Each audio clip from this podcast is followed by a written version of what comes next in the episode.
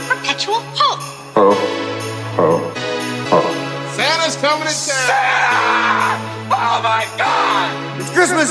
It's the one night of the year when we all act a little nicer. Yippee ki This is a full-blown four-alarm holiday emergency here. And when Santa squeezes his fat white ass down that chimney night, he's gonna find the jolliest bunch of assholes this side of the nut house. Merry Christmas to all the world.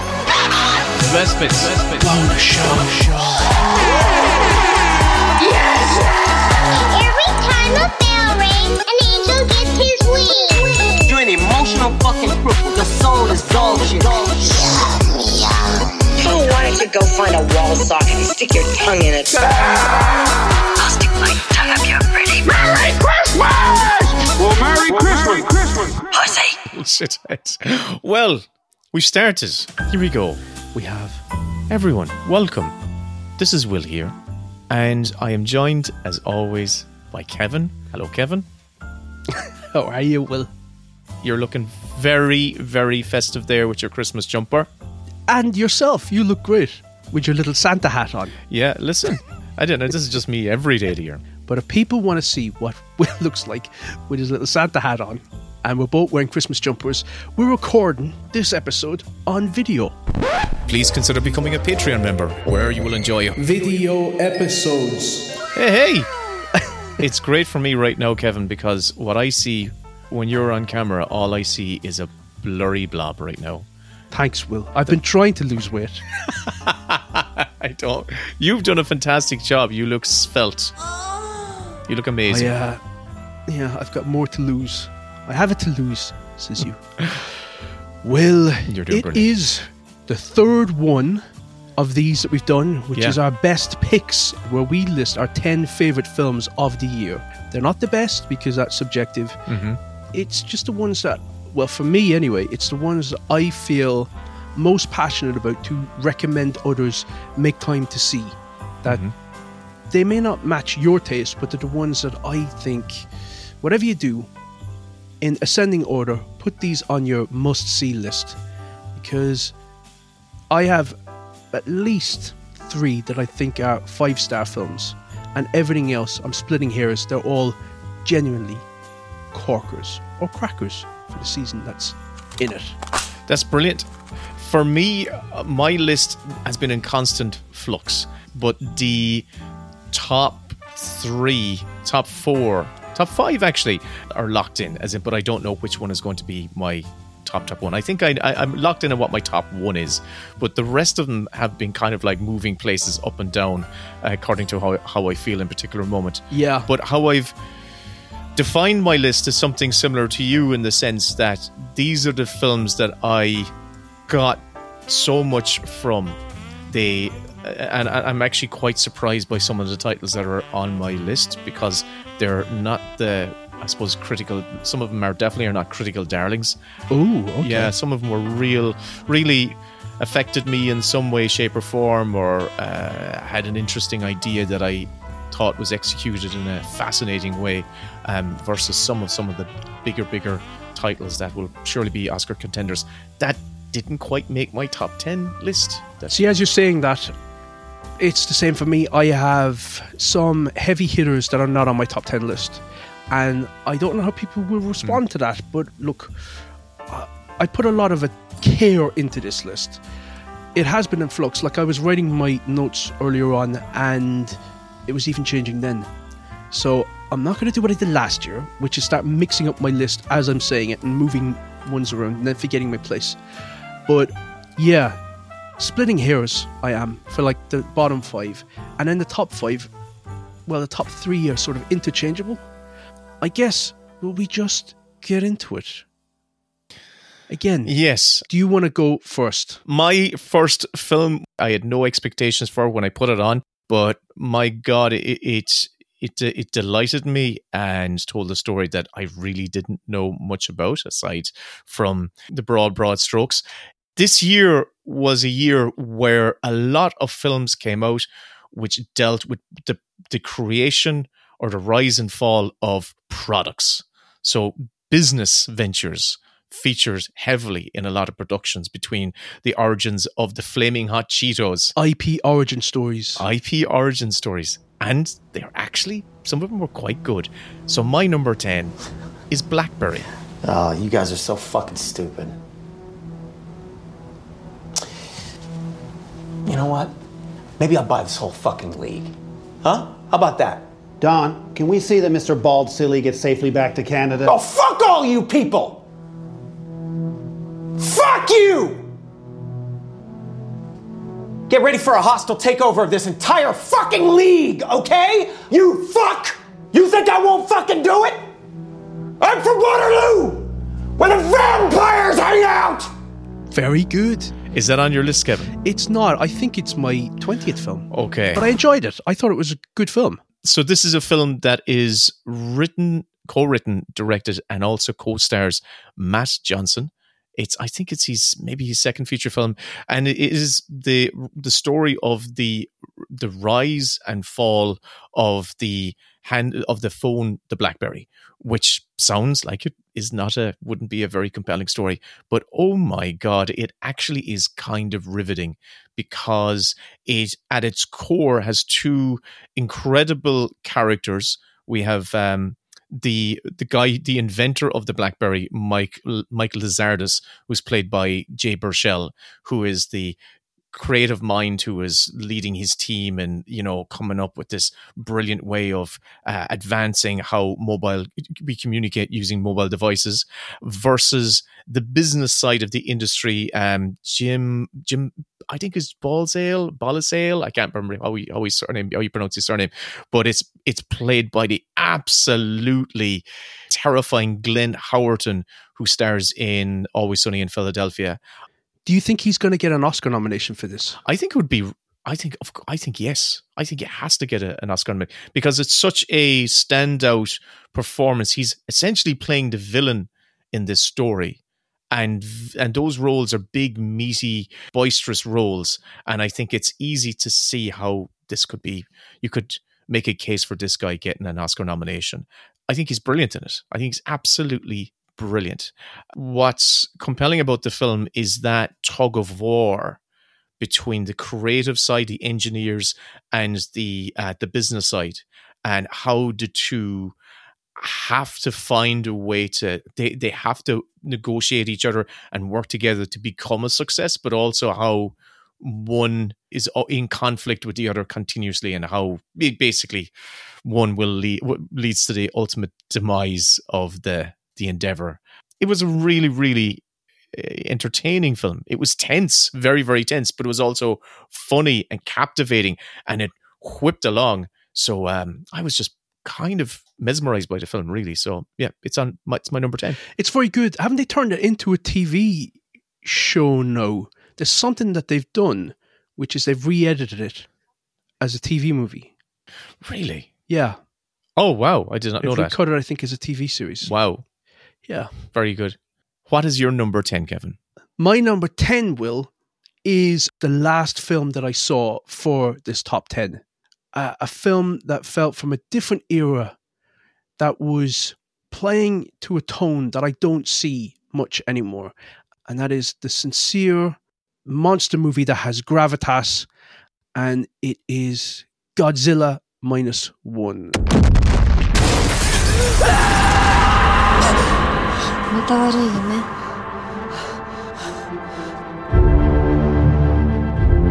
ご両親。空襲でやられたようです。兄さんも私と同じね。親子ともども縁あってこうして生きとったんだから。だから私はどんなことがあっても死んではいけない。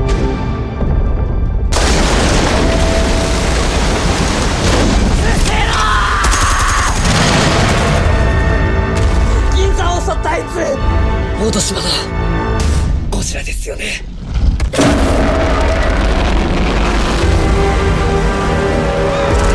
あんなもん倒せっこありません。東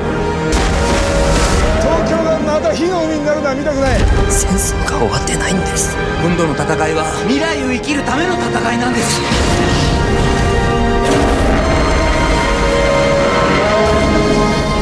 ゴジラ。マイナスワン Oh my god. This is the film that I wanted to have watched for this list, but it is nowhere. It's not. I don't have a screener for it. It is the closest screening of it is I maybe in Dublin, and it's got it's on at like four o'clock and whatever. I so I'm jealous. Everyone's talking about this film and are, and they're loving it, and I'm jealous that you have seen it and I have not.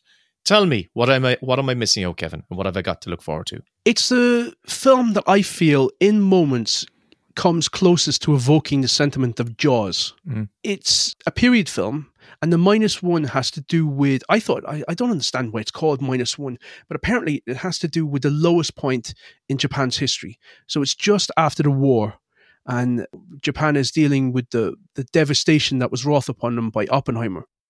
It follows a kamikaze pilot who didn't carry out his mission.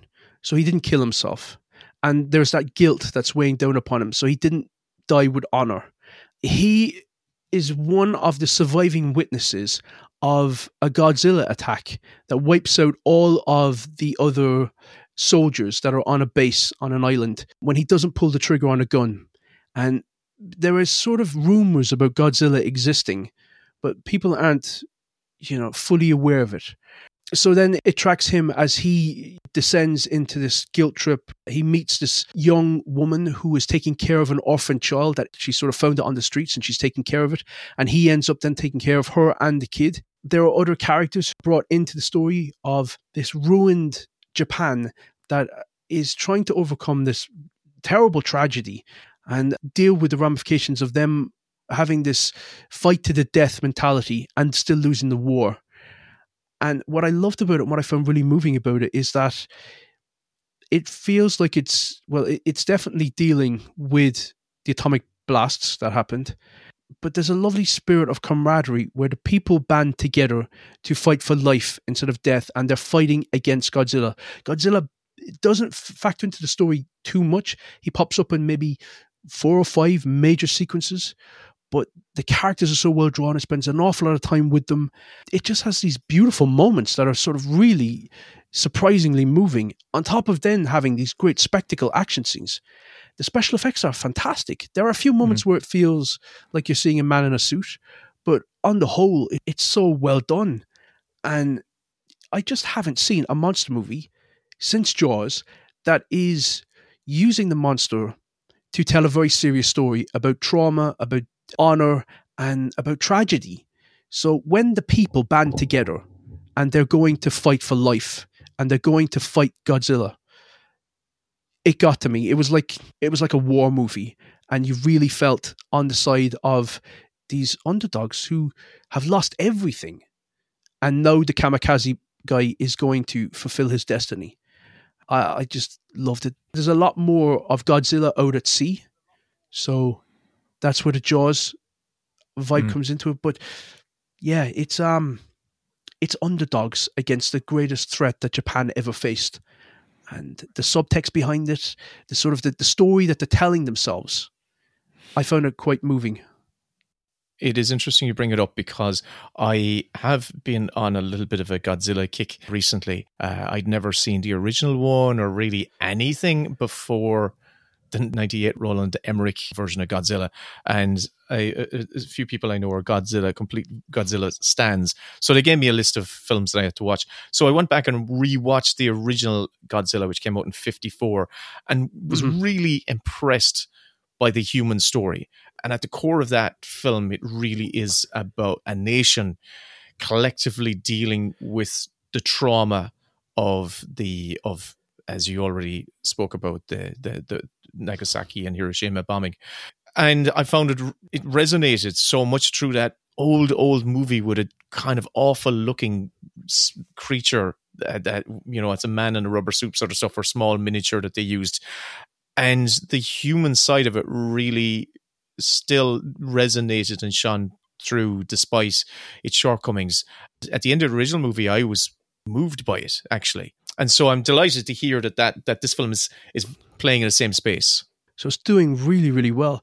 But yeah, the greatest compliment I can pay to it is that there are moments when these guys who were sent on basically a suicide mission, which is to go out and clear the sea mines.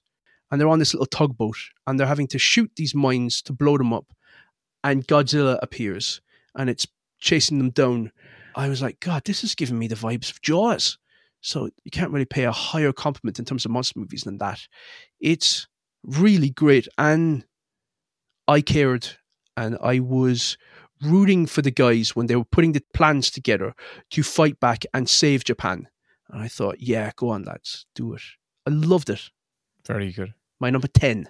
What's your number nine? My number nine is a surprising entry for me because I did not expect this story to end up in my top 10 list of the year, particularly when I first heard about it, which was probably in 2020 or 2021, I think it was. This is a true story. Again, it's it's a, a kind of a story to do with business. So uh, during I, I'm a I'm a gamer and I used to follow or I would still follow the, the video gaming news and uh, listen to video gaming podcasts. And I remember a story emerging in one of these weekly podcasts I would listen to where they talked about how the stock prices of GameStop has been on the decline for over a decade now, and it, at every moment, like it feels like it's about to go bust. And then all of a sudden, and in 2020, the stock prices started to soar, and it became big news in the business world that for a couple of months, the stock prices of GameStop kept rising and rising and rising. And it really shook the foundations of Wall Street as to what the hell was actually happening. So, my number nine is a film based on this story called Dumb Money. How much did we make today? Five million. And yesterday? Four million. Yeah. We're like really rich. When Wall Street rigged the system, Stupidest people on earth. Dumb money, man. Happy to take it. these ordinary people risked it all GameStop. Never bet against Wall Street. If he's in, I'm in. If he's in, I'm in. to take them down. How much did we lose today? A billion. And yesterday? A billion. Dumb money. I, honest to God, found it surprisingly very, very good. It's directed by Craig Gillespie, who did I, Tonya and Lars and the Real Girl from, from over 20 years ago. It's written by a couple of uh, reporters, Lauren Schuker Blum and Rebecca Angelo.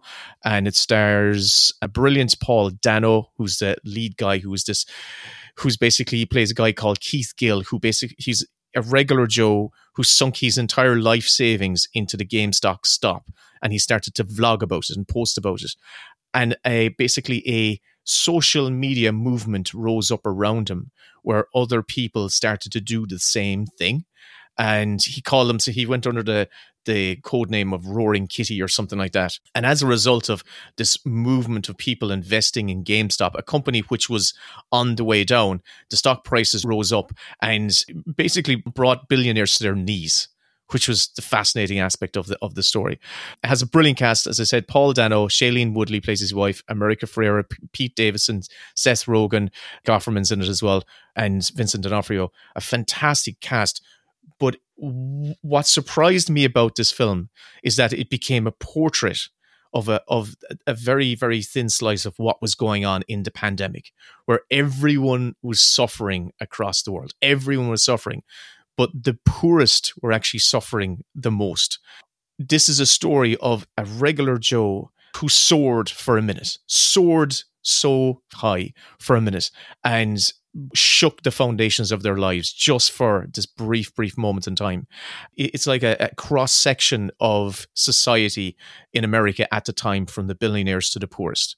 It, it was a very humanist story because it kind of shines a light on each each of these individual people. And what it does very cleverly is that it opens the film by introducing the characters with a title card and um, giving us their net worth. So we see the billionaires are all worth like two or three billion, and then we come to like you know America Ferrera's character, and she's worth minus sixty something thousand. You know, so as the film goes along, their net worth is kind of like chart as it goes along, and you really, really are invested in this movement and these characters, and there's this there's a constant sense of dilemma as to when they should get out when they should uh, sell or do they hold it's a, at the very very core of this it's about do you do you stick together or do you do you do when do you jump ship as a result there's there's this constant riveting tension throughout the film and it's all centered around Paul Dano's character, who's a really nice guy who has just a very, very, very simple moral kind of viewpoint on the world that uh, I kind of just like to stock. And uh, I really liked it. I really, really thought this was a a nice humanist story, and it's uh, it was a good kind of portrait of a, of a very, very particular moment in all our lives during the pandemic. I think it was a great. It's a great pandemic story. That's what I would say about it. So yeah, that's my number nine. Dumb money is what it's called. I don't know it. I'll have to uh, look out for it. My number nine is Dream Scenario. Oh my god, Kevin, that's my number eight. I had a feeling it would be, so we can talk about it when we get to your. Well, no, Oh my it's God. your number eight right now, isn't it? What's now? So we can conflate this. Yeah, we can conflate this. Your number nine is my number eight. Dream scenario. Have you been dreaming about me? You keep popping up in my dreams. Why me? I'm special, I guess. I wish I was the one people were dreaming about. Me too. Dream Scenario. I would have had it much higher on my list if only for one deviation that the story takes in the third act, which I didn't like. And that made me bump it down a few notches. But it's still a really engaging and funny. The editing in the film is is so funny that um I had such a great time with it and I was really on board with the story. Aside from this slight like little detour that it takes, which I don't know if you know what I'm alluding to, but uh I think at the very end, in the last in the last act, I think I, I know what you're talking about. there's a wristwatch element. yes, yes. And I didn't like that because that moved it into a, a science fiction space. And up until then, it felt like it was, it, it felt like a Coen Brothers version of a, a Kaufman story. And it felt in a magical realism type Yes. place. And if it stayed there, I would have, I would have had it way up like top three, top four. But basically, the story follows Nicolas Cage, who is this hapless college professor, and his life gets completely turned upside down when suddenly, out of the blue, millions and millions of strangers start telling him that he's appearing in their dreams. And he is somebody who has this unfulfilled potential, as he sees it, who hasn't sort of fulfilled his own dreams. And he's sort of um, perplexed that this is happening for one, but also that he's incredibly passive in everybody else's dreams, that he's not doing anything. So this all goes to his head, and he goes on this um, media tour, uh, and then things start to go even more awry. So he's basically like a very normal, mundane Ned Flanders version of Freddy Krueger. Mm-hmm. It affects his marriage, it affects his kids, it affects his students. And I really, really thought it was great crack. And again, it was the editing that was getting to me, these sort of blunt juxtaposition cuts that every so often would just um just get me. And I cackled a few times. But it has a it has a Twilight Zone vibe to it. But I really enjoyed it and I just wish that they didn't include I think it's a neural. It's some sort of like Neuralink. And I'll tell you another thing. I had a story that was very similar to this, which I pitched to Black Mirror, which was about shared dreams. It was too similar in a space to one of their episodes that we're doing in a season coming up. So I got to meet with them on that, but it didn't progress. So I was watching this thinking, oh, this is like the idea that I had. Somebody just appearing in somebody else's dreams. Anyway, what did you think of it? So you're number eight, so you had it slightly higher than me.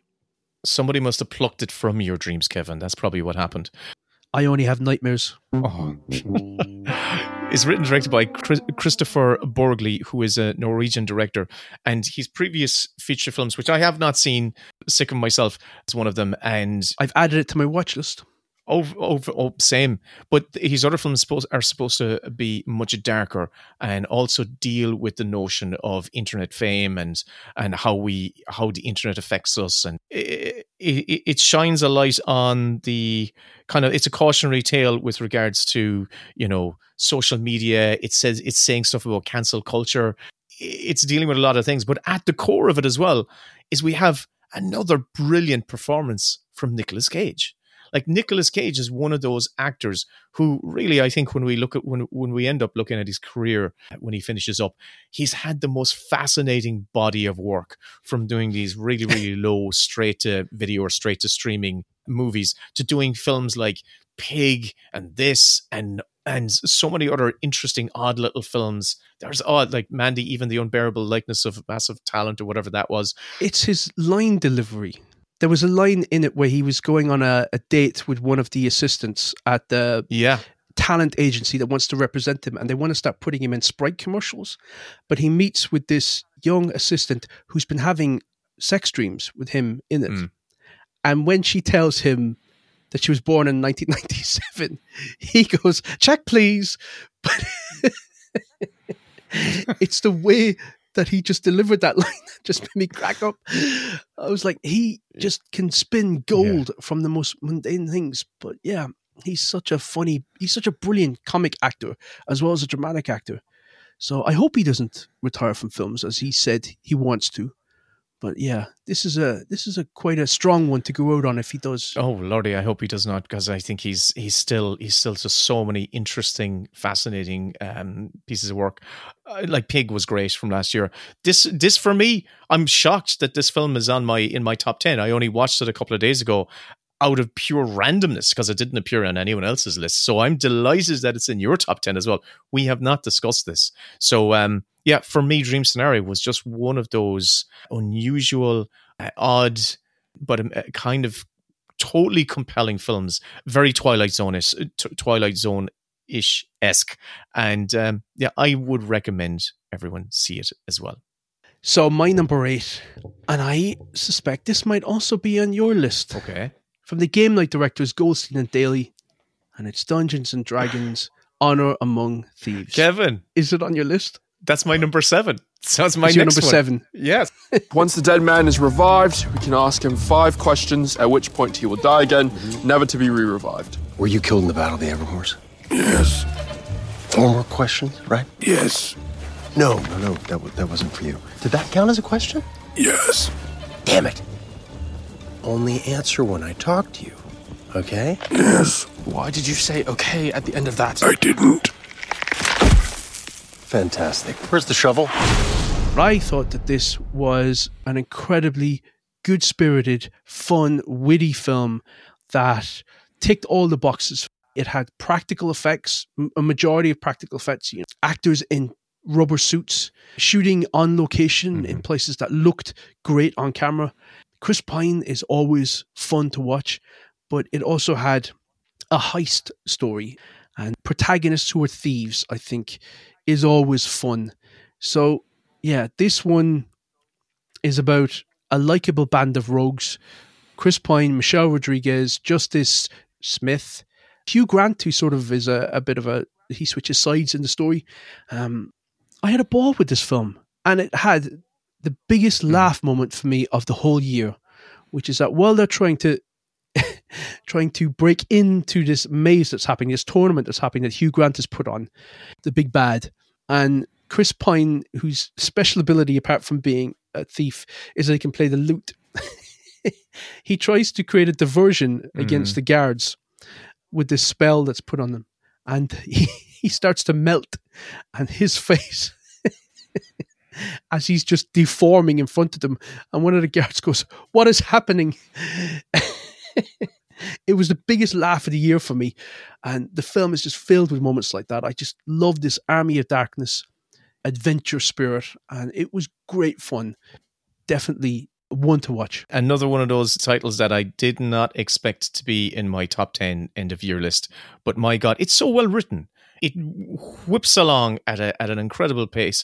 And I just found it to be refreshing for a Hollywood, family Hollywood adventure film to be so funny and so brisk and so delightful is what it is.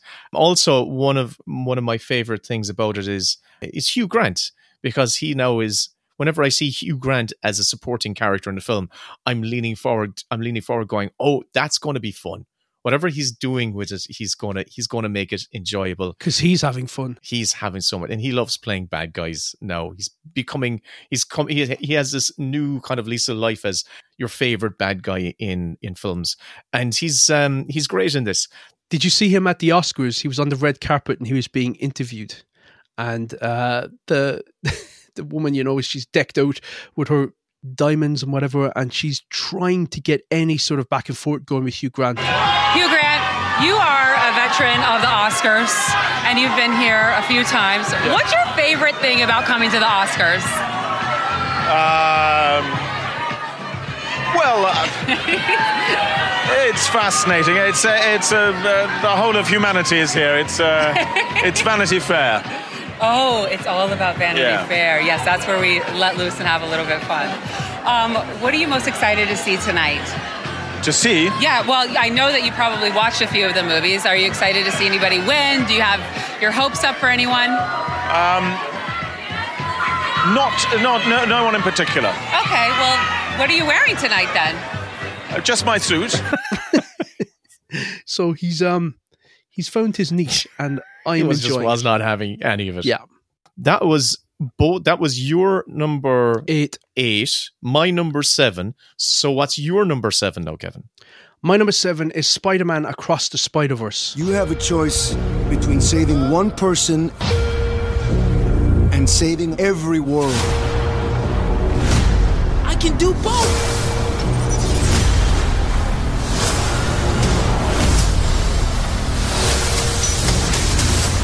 You can't run forever, kid.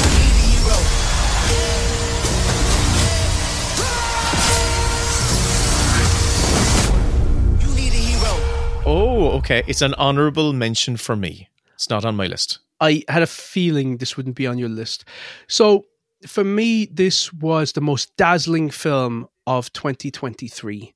It was eye poppingly gorgeous, just stunning visuals. Every single second on screen was a sight to behold.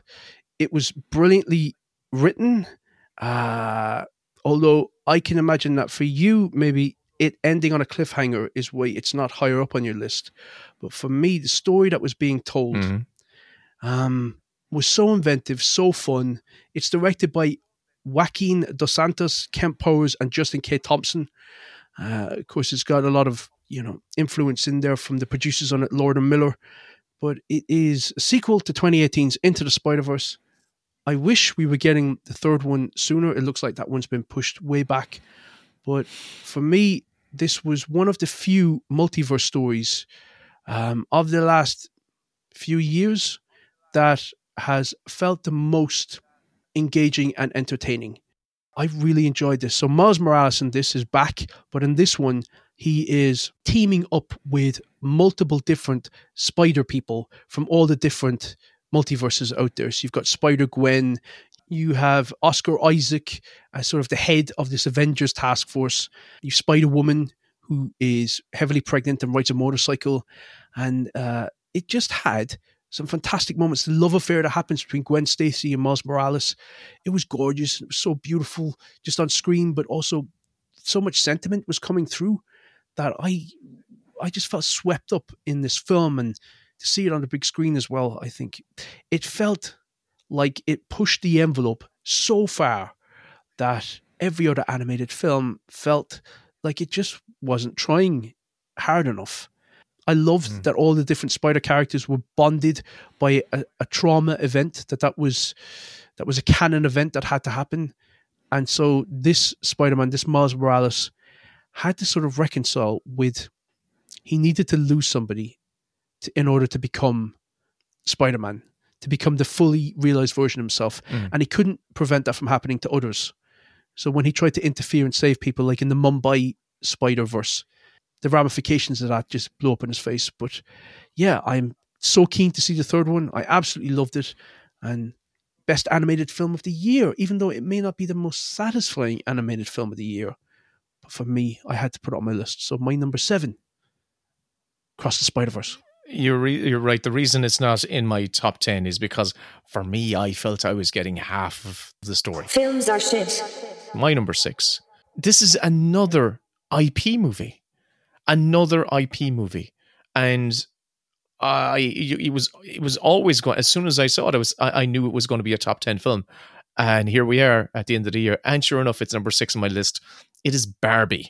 What can I do you for? I just had to come see you about my feet.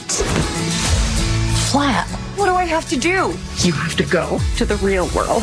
I'm coming with you. We haven't played with Barbie since we were like five years old. Oh, I'm not good enough for anything.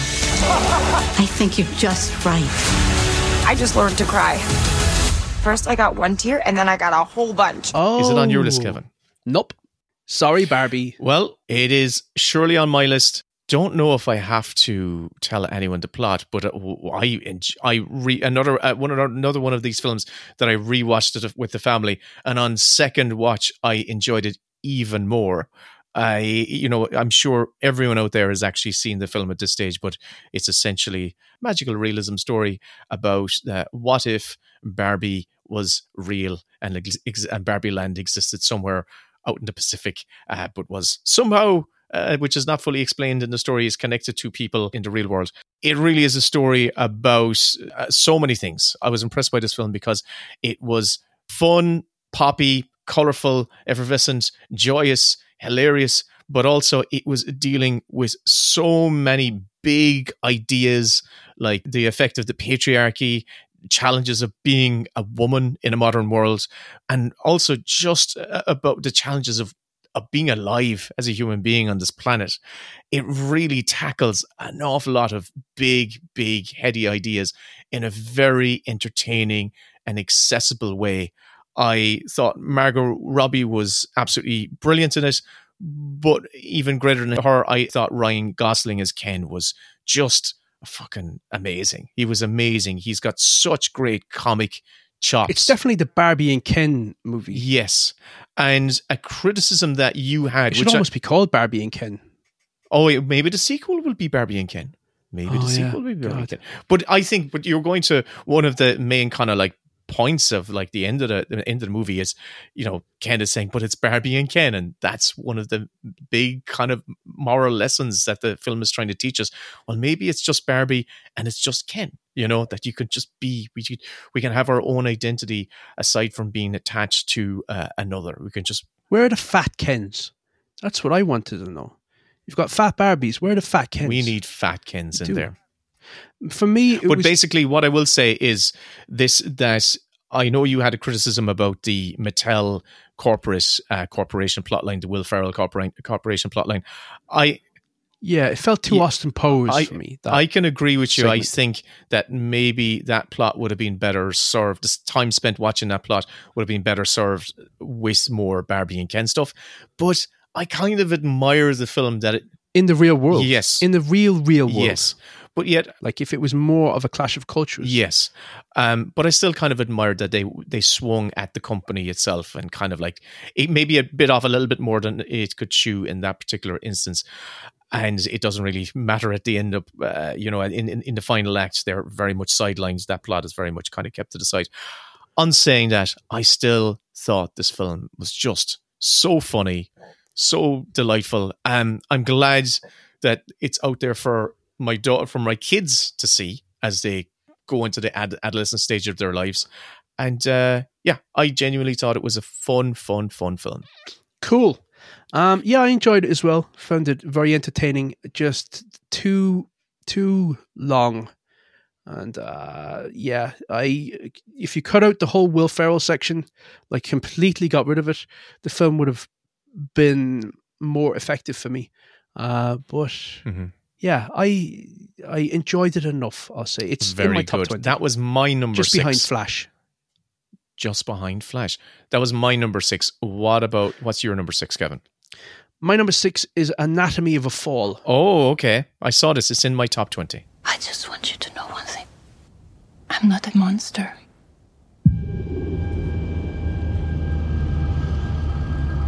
I need you to be precise. Tell me everything. Yes. I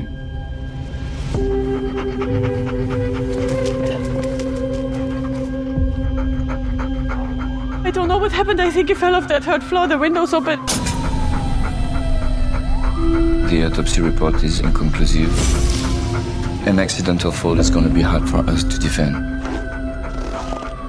That's why there's an investigation for a more suspicious death, because you were the only person there.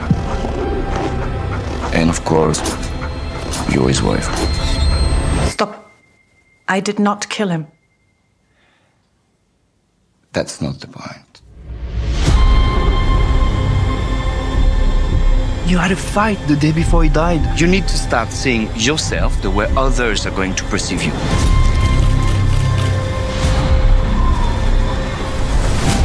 Is there anything that would seem consistent with a suicide? You have to tell them exactly like you remember it. You complain about the life that you chose. You're not a victim. Not at all. Be fair. I'm a man who's been cheated on. I can't stand anymore. I'm fighting.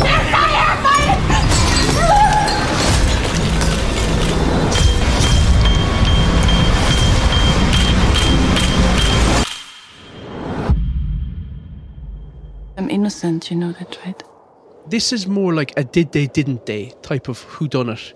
It It follows a very aloof protagonist, a woman played by Sandra Hüller, and she is sort of an Amanda Knox type protagonist in that she's hard to fully empathize with. There's something slightly standoffish about her, and she feels uh, condescending while trying to connect. But it follows a, a trial where she is being investigated, or she's being charged really, with the potential murder of her husband who had a fall. And we don't see the fall happening, we just see the young son who is blind or partially blind because of a mishap that happened while under the care of his dad. And uh, they're having a strained period in their marriage, her and her husband. They both come across his supine body on the icy floor outside their chalet, their cabin that's somewhere in France. And he seems to have fallen from the second story of the house and he's dead. But the police are less sure that that's what happened. And so they start to investigate this fall. It had moments in it where there's an argument that happens but the midpoint of the film where the, the husband is an author, so he's been recording conversations. And uh, throughout the, the trial, they're sort of doling out more and more information to us as an audience. So we're learning more about what potentially could have happened. And we're sort of having to reevaluate our impression and our interpretation of the, the, the events and the main character. So we hear this argument that happens, and then they cut. So they show us this fight.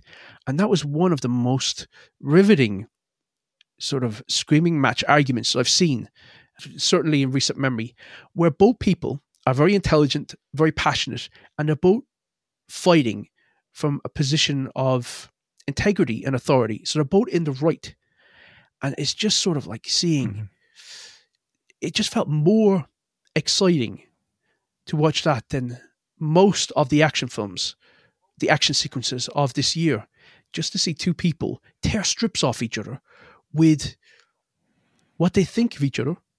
And the performances from the whole cast are just fucking phenomenal. There's a kid in it, and his name is Milo Machado, I think it is, mm. or Machado. He's a fucking great actor as well. Even the mm. dog in it is brilliant. There's a moment where the dog has been drugged, it's taken a lot of aspirin. And I was looking at it thinking, how the fuck did they get the dog to perform like that? Where his eyes were crossed and his tongue was hanging out and he was foaming at the mouth. But um, it's sort of a whodunit. I don't want to tell you what way it, it ends up, but it's a long enough film. That could probably be one of the things that I think some people might um, ding it for. But I was captivated by it, and also the fact that this was a different type of court case, a different type of trial that I've not seen before. You know, I'm so used to seeing the American system with objection sustained, or the, you know, the the British system of like order, order. To see this where it's more like a round table mm. with a panel of judges and it's very conversational. So if you are the defendant, you can jump in and you can defend yourself in the moment, or they can put questions to you.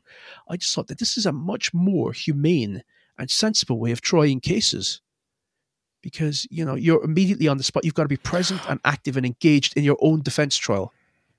So if someone says something wrong, you can say that's not true because we would meet regularly. So I didn't feel that at the time, and the judges are listening to this, and so I thought, yeah, why aren't more cases like that? Rather than you sitting there in silence while your barrister or your your lawyer is arguing everything for you. Yeah, I loved it. I thought it was great. I I think uh, that's really interesting, Kevin, because I, I watched it as well, and I'm surprised it didn't end up in my top ten. And I think maybe you identified part of the reason it didn't end up there, and I think it was because I, I disliked the parents. I disliked the couple in this thing. It's not like I, I really, I was kind of, I was repelled by them as persons. But on saying that, I absolutely loved the kid and his dog. Like I loved how the story made them such central figures uh, in at the end up. I adore that, and you were right in saying that it's quite long. Where I where I I would kind of um, I found I had a different feeling uh, with regards to what you said about the uh, judicial system. I I, I, I, it's absolutely based on fact that you know in in France you can the defendant can just kind of they can put questions to the defendant while they're interrogating a a, a witness. I found it um, appalling that there's a judicial system where they can just kind of like turn to the defendant and go, "What do you say about that?" Because it takes it, it, it because I, I think it's I think it's appalling because I think that's very, very open to exploitation. I think it takes the focus away on the facts and it makes it much more about like who can who can win Emotional. this verbal argument. Yeah, and who can win this verbal argument in the room, you know, ultimately, rather than let's focus on the actual facts here and present a factual cold case. Where, whereas if there's a back and forth, then I think someone innocent could easily get hung to dry very, very quickly in uh, in uh, you know using that, that. message of. Now, I really think it's open to uh, to to manipulation, but for the purposes of the film, it was actually quite compelling because you're right. They could turn to her and say, "Well, what do you think about this?" And she could she could um, counter some things we're being saying or add to some things that we're saying. So for the purpose of the drama, I thought it was um, very effective. Uh, it just stayed out. It, it just stayed off my top ten because it was quite long, and I felt at a distance for from those that couple who I really just didn't care about them and their purposes, but I fucking cared about the kid and his dog. So um, I still think it's well worth a watch. But I was kind of following my heart when I was making my list, and it didn't make my top ten as a result of that. But still, a very, very good film, and uh, I agree with you. You should people should watch it. I have questions still about the film that uh, I'd love to be able to interrogate with you and get your take on it. But um, I can't do that Mm. without spoiling it. So Yeah, let's not spoil. I had this conversation with friends at a Christmas party. Um, we were debating certain aspects of the story and uh, where it goes. So, yeah, Was that your number six, Kevin? it was. So, what's your? Okay, so Are you on number six or number number five? five for me. Lovely jubbly.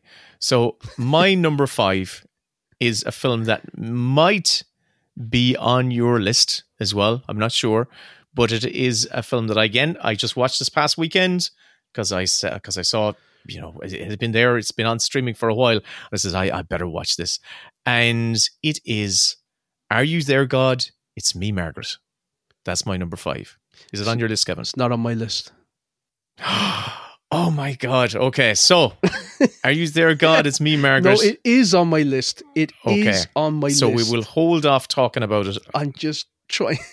trying to make things a little bit more uh, less flowy. Um, l- so that was my number five. Uh, we'll talk about it when we get to it. What is your number five, Kevin? My number five is Killers of the Flower Moon. It's supposed to be a suicide, you dumbbell. You didn't tell him to leave the gun. I don't know why I told him to leave the gun. I told, him exactly. him to leave the gun? Just like you What told him, kid. I don't know why he didn't. I don't know why. I told him just like you told him. You told him to do it in the front of the head, and why did he do it in the back of the head? I- it's so simple. The front is the front, the back is the back. He has to make it look like he done it himself. It just looks like murder. It's not supposed to be that way.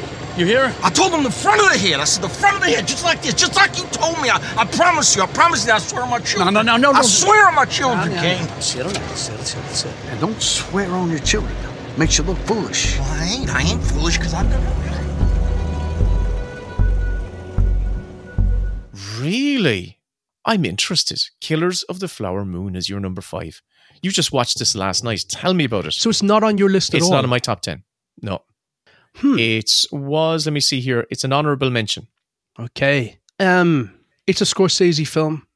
His films are always top 10 worthy. He doesn't miss, uh, rarely misses. Maybe Hugo and things like that are something that I probably wouldn't put on my top 10 list. So it's a period film that many people probably, well, what can I say? Most people probably know what it's about, but it's about the Osage Nation, who in the 1920s, this is a, based on a book as well, so it's a historical moment in American history. But the Osage Nation on this reservation, they discover oil, which makes the First Nation people, the Native Americans, incredibly wealthy. And of course, that brings into the reservation these nefarious characters. One of them played by Robert De Niro, who is, he likes to be called King, King Hale.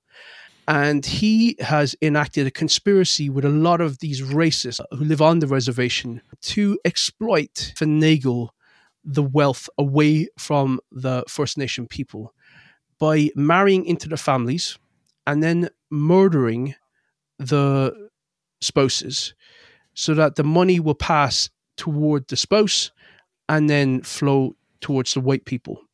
And Leonardo DiCaprio plays the nephew of Robert De Niro who comes back from the war. He's a bit of a simpleton. There are things about the story that I questioned, which was I wasn't sure when he became fully part of the scheme, the murder plot, and when he was oblivious to it. Uh, it's got an interesting structure. Very, very, very, very long, three and a half hours long. But yeah, Leonardo DiCaprio marries one of these five sisters, Molly, played by Lily Gladstone, who has got to be a lock at this stage for a Best Supporting Actress or Best Actress uh, Oscar nomination. And they methodically start poisoning the family members with heroin or out and out just like executing them. And it's all to get the money to flow towards them through inheritance. Forces you to sit in this uncomfortable space of watching these beautiful people, this incredible culture, these generous people, compassionate and loving people just get destroyed by these bastards. And they don't let you off the hook. You have to sit there and experience it because this took years and years and years to carry out. Meanwhile, Leonardo DiCaprio, who's genuinely in love with Molly, one of the, the sisters, actively trying to kill her while still having children with her, loving her, and wanting to protect her from his uncle, who is Robert De Niro is incredible in this. He's a Freemason, and uh, you can tell that DiCaprio's character of Ernest is um, afraid of him. It takes its time to tell the story. The third act, Jesse Plemons comes into it, and he's like a welcome relief, where him and the FBI agent start investigating this crime uh, after a, a number of the sisters have been killed. And yeah, I found it very interesting how the story ends up, where it becomes almost there's like a coda at the end of the film where Scorsese cameos as like um a radio actor who's performing the tale of the Osage Nation murders for this laughing crowd in a concert hall, and uh, and I felt like that he was commenting on this story, which was a terrible crime that was committed, and uh, heartbreaking that it just became entertainment and uh, almost forgotten about, like a, an American myth. It broke my heart, and I thought the performances were fantastic. The film looked stunning. I really loved it. I can see where some people might feel that the structure is off balance and it throws them off and it feels a bit repetitive or maybe a better word to use exhaustive of um, an approach to the story but i loved it i thought it was a great film and another banger from scorsese I thought it was a very powerful film. I was I saw it in a cinema and was expecting a toilet break halfway through, and I couldn't. I just I was locked in, and then when I left, the, the toilets barricaded up, and I couldn't urinate. And it was the first. Oh, it was just it was just so so so. It added to that sense of, of uh, the discomfort of this feeling of because the kidney kidney stones bladder that was about to explode. Um, but there, th- but that was the the sense that the Scorsese obviously intended was to not let you, the audience, off the hook with the story, not to give you any sort of breathing room to to um to feel like this is entertainment. So he, I, it's purposefully uh, harrowing uh, that in, in my eyes, and that framing device kind of confirms it, really, or not the, the kind of closing bookend device they have. It confirms it. I think it has a gorgeous final image. I absolutely thought it was beautiful. So, Mhm. um, so just a, a- just a stunning, stunning final image in the, in the film. I agree with you. She's um, uh, the the lead actress is going to definitely get an Oscar nomination. Leonardo DiCaprio probably as well. Um, And it's De Niro. great. It is a very very good film. It's very very harrowing. Uh, yeah, and De Niro as well. A again, I uh, it's not a my it's an honorable mention for me. It didn't make my top ten list because I just these other films that I have on my list m- moved me in ways in more affecting ways. Um, and uh, that's the reason it's not there. But yeah, a very good film. A very very good film. That was your number Five. five, Kevin. Am I right in saying that? You're right in saying that. Good. Now it is number four for me, and it's a film that I don't think you've seen, but it is the f- it is an animated movie, and it comes from Japan. It's I know the film. It is a film called Ses Suzume. 君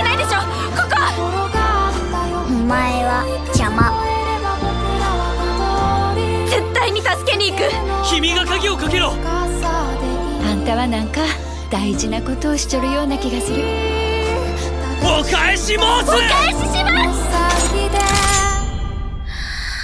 行ってきます Oh, I thought you were going to say the boy and the heron. No, this one is called Sesame, or, or how that's how one of the characters pronounces it. Sesame is a No, I've not seen beautiful this. film. Tell me all about it. Make me It want is to watch gorgeous. It is really, really. it's a beautiful film. So it's from the director Makoto Shinkai, who also directed Ah. Your Name, which is brilliant, which came up in Body Swap, and Weathering with You, a film that I am going to watch over the over the holidays. This is kind of a film that follows that. If you've seen Your Name, it's story about a girl who's Sesame. She's a teenager. Uh, she's an orphan. She's lost her mother. She's living with her aunt, and she is on her way to school when she passes this handsome, mysterious guy who's walking the other way, who's looking for directions to a kind of abandoned building somewhere. She's kind of uh intrigued by him, and she turns about and she follows him. What ends up happening is she gets pulled into this magical, fantastical plot, which involves it's almost like Godzilla, where it's this this guy is a a, a guy whose whose whose job is to prevent natural disasters happening to the country, and but it's it's like they manifest as severe earthquakes, but in actual fact, it's it's all let's say the earthquake is is happening from these giant invisible creatures who emerge from the ground, laying waste to the land. You know, so his job is to try and stop these natural disasters occurring before they destroy buildings and kill countless lives and all this sort of stuff. And poor Sesame gets in the way and causes everything to kind of fuck up. So it's a race against time with her trying to fix things so your man gets his power back so he can stop a terrible disaster that's going to befall the country essentially and in the confusion his soul somehow magically gets transported into a small little child's chair so so so he is this this handsome teenager is stuck in this small little toddler seat that she has to carry around the country as she is on this quest to try and stop natural disasters happening. It sounds ridiculous. It sounds mad, but my god, it is so it's so magical. It is it's so humanist because ultimately at this at the core of the story, it's about It's about dealing with loss again. The, this little girl is, you know, dealing with the loss of her mother, but also it seems that you know these films are dealing with a kind of a collective trauma that the people of Japan have experienced across decades. From you know, of course, from Hiroshima, but even in more east, more recent years with the tsunami, you know, in 2012 and it feels like this country uh, the, japan the nation those people seem to be always on edge because great disasters and great trauma is is inevitably always just around the corner.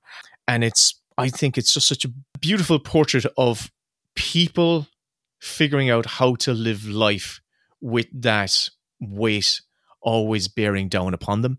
That sense of loss, but also like, you know, trying to figure out you can still love, you can still live life, you can still be joyous and have fun while also managing the terrible grief that comes with with that experiences. And it's all portrayed in, in this gorgeous lens that you get you, if you've seen your name you'll see that the type of scope and spectacle that uh, this filmmaker actually can achieve in his stories but also the intimacy that you feel in how it's all it all happens through the lens of just a couple of characters. So it's dealing with tragedy and loss, but also it's about love and healing. And I came out of that film with tears in my eyes, but very, very satisfied at the end of it. I thought it was just a beautiful story. And I can't recommend it highly enough. Suzume, go see it or download it or whatever you do to um, to watch it because it's a great, great film. It's my number four. Brilliant. Podbut here. Listen, I think you should know that during this recording the lads were dealing with a 3 second delay. You can see what they were up against on the video version of this episode on their Patreon. However, on this audio release you're getting the best workaround the lads could think to do, which was to not talk to each other while the other is speaking. The feckin' Egypts. Okay, my number four is When Evil Lurks, and that's definitely not on your list.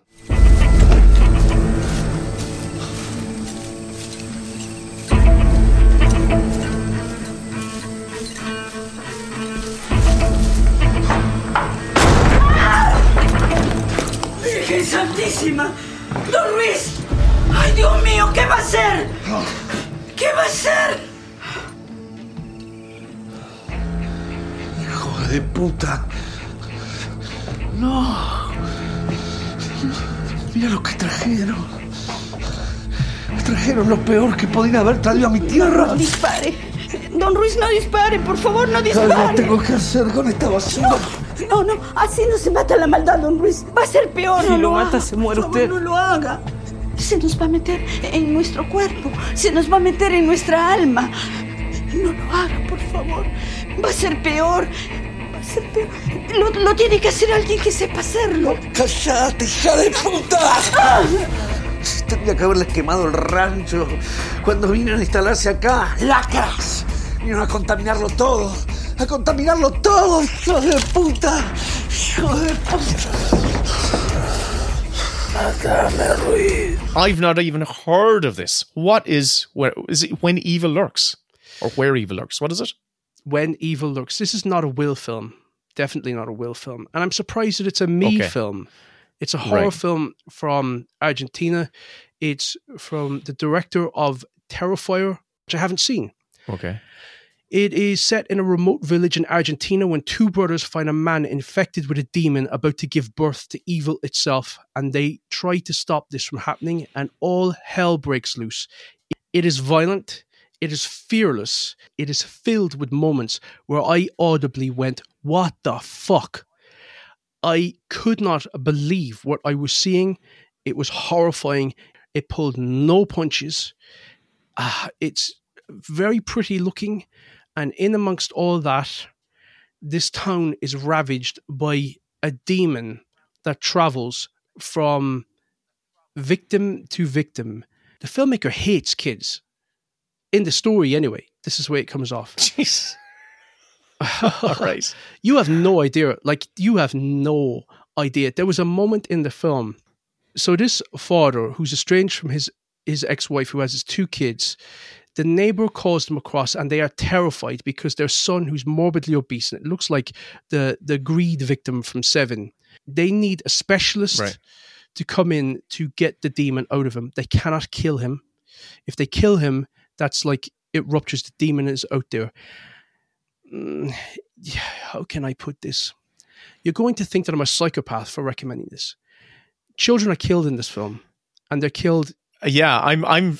Wow, I'm struggling to see how this is no, your number four. I'm waiting for you. I'm waiting to. Will, it keep was- going. I'm just fascinated. it would I, I said to you or I alluded to this when we did our favorite films of the year if i can audibly have a reaction to a film that is like you've you've done something to me where you've tapped into my nervous system and i'm just involuntarily reacting to how good the film is so if i laugh out loud that's a great comedy if i'm watching a horror film and going like oh my fucking god no or like ah then you have succeeded most of the times when i'm watching a horror film i'm just sort of like unnerved.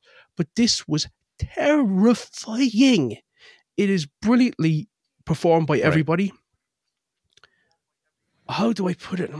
There's there was a moment when this guy, the demon has been unleashed. It's spreading through the town. There's nothing they can do. They've got to get out of town, uh, and get as far away from it. They go to a woman who feels like she has a sense of how to stop this.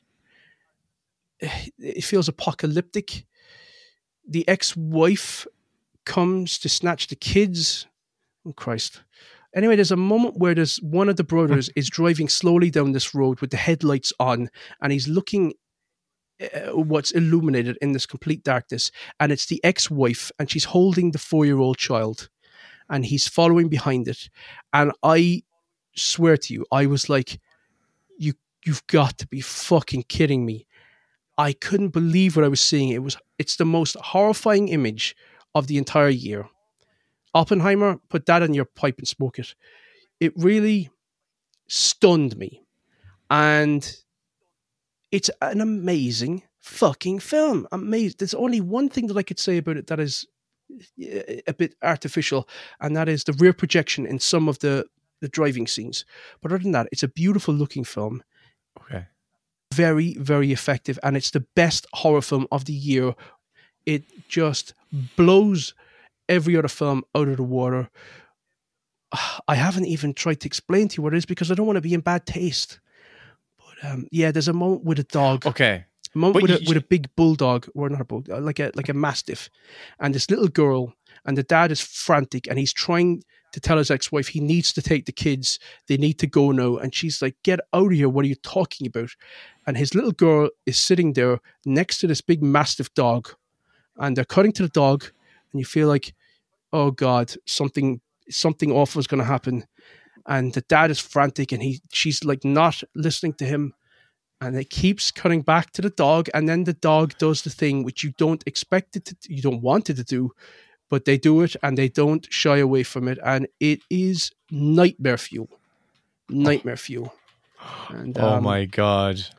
Oh my god. i want you to watch it i want you to watch it because it'll put hairs on your chest Oh, you want to know something? You've piqued my interest. You've piqued my interest.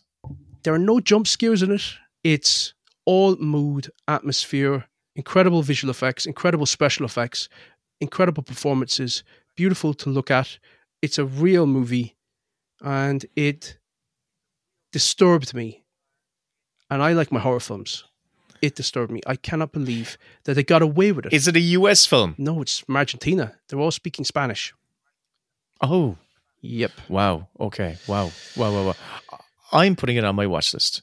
oh, you have to report back to me when you've seen it you It's have to report back to me Yeah. just know this i think Yeah. the filmmaker despises That- children Yes. so enjoy well, listen, this is going to be the interesting thing. I mean, that's why I loved it.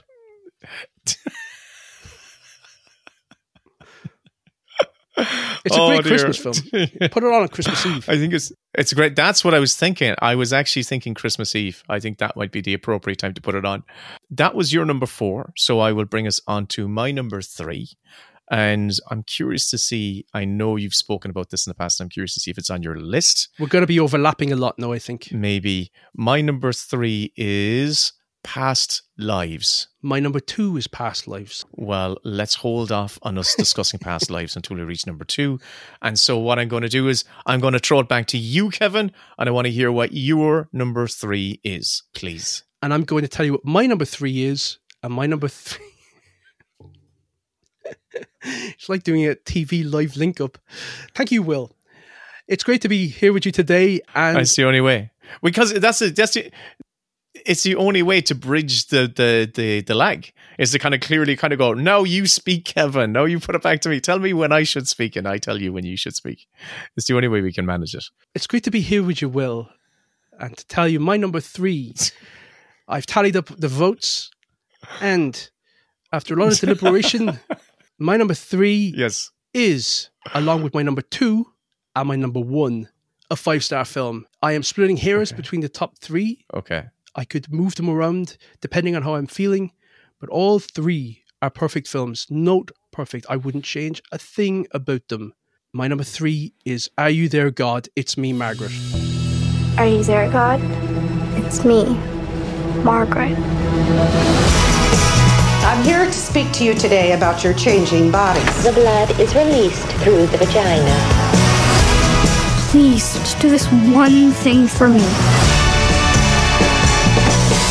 Let me just be normal and regular like everybody else. Just please, please, please, please, please, please, please.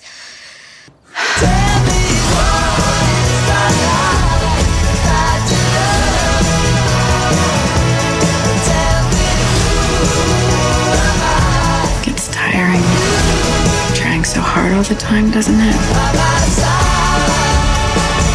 Do you think any of us will look like that when we're 19?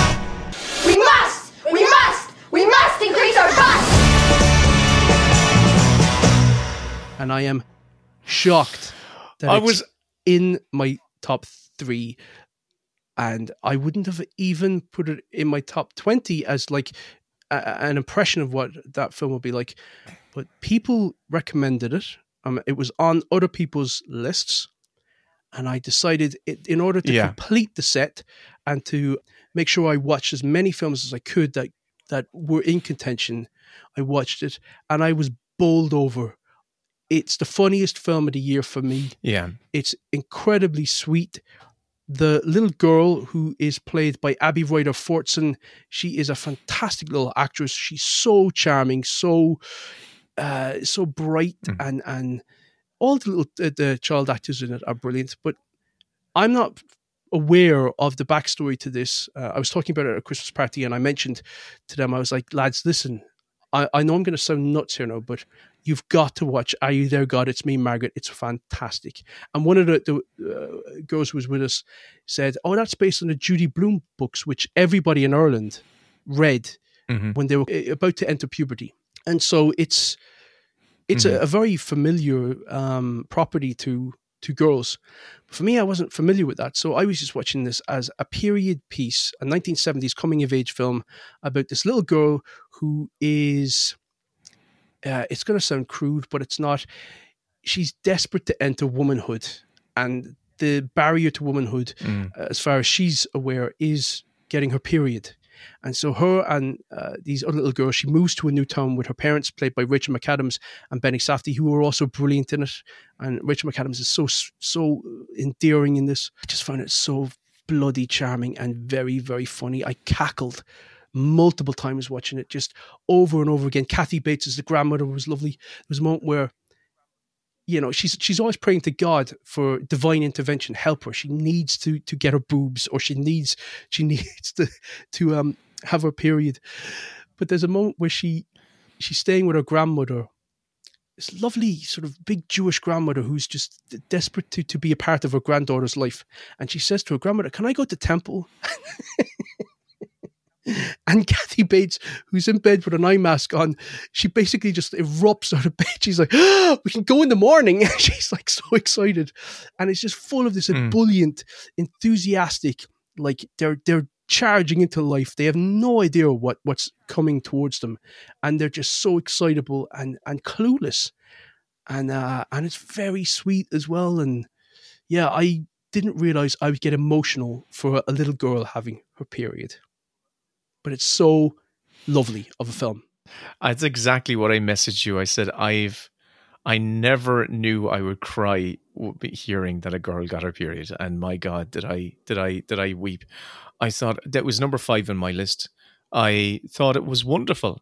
I really, really thought it was such a beautiful, tender, gentle uh, portrait of what it must feel like to go through that stage of your life.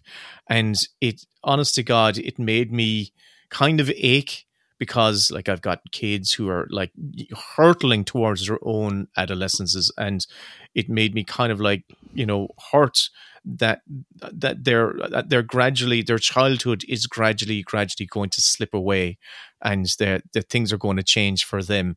But it also the film made me look forward to the fact that I'm you know I'm privileged to be in a position to be with them as they kind of navigate those turbulent waters because in the film you see Rachel McAdams is the mom and um, Benny Sa- Benny Safdie is the dad, but they have such a nice relationship with their daughter, and they're just trying to figure it out. And I kind of, I kind of, oh Jesus, I kind of feel like I hope I have that same kind of relationship um, with my own kids as they go through that that particular phase there was a lovely scene where uh, this there's almost the, the, demarcation happens between childhood and adolescence, and Rachel McAdams sort of steps outside, and you just linger with her as she sort of like realizing that her the, the child that she had is now coming this other person, and um, this little poignant moment of like reflection of like, oh, uh, she's growing up, and um, but it was filled with Yeah. that. But it's just, it,